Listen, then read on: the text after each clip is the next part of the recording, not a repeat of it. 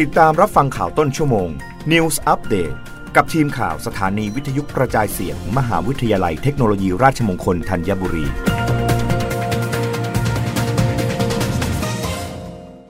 รับฟังข่าวต้นชั่วโมง โดยทีมข่าววิทยุราชมงคลธัญบุรีค่ะ กรมอนามัยเผยสามอันดับทุเรียนที่ผ่านกระบวนการแปรรูปให้พลังงานสูงแนะควรกินในปริมาณที่เหมาะสมต่อร่างกาย นายแพทย์สุวรรณชัยวัฒนายิ่งเจริญชัย อธิบดีกรมอนามัยกล่าวว่า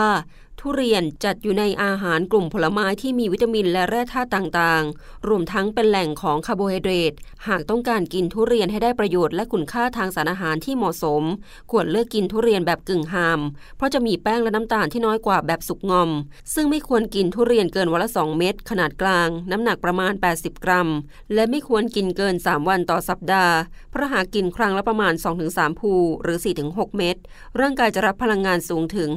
520 ถึง780 กิโลแคลอรี่ ซึ่งเทียบเท่ากับการกินอาหารมื้อหลัก 2 มื้อ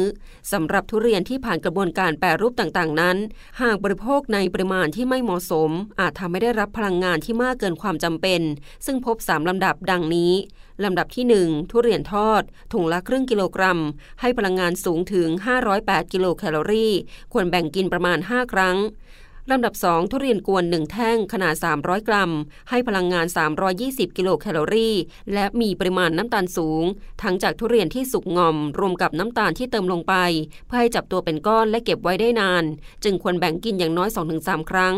ลำดับที่ 3 ข้าวเหนียวน้ำกะทิทุเรียนหนึ่งถ้วย ให้พลังงาน 220 กิโลแคลอรี่ ใน 1 วันไม่ควรกินเกิน 1 ถ้วย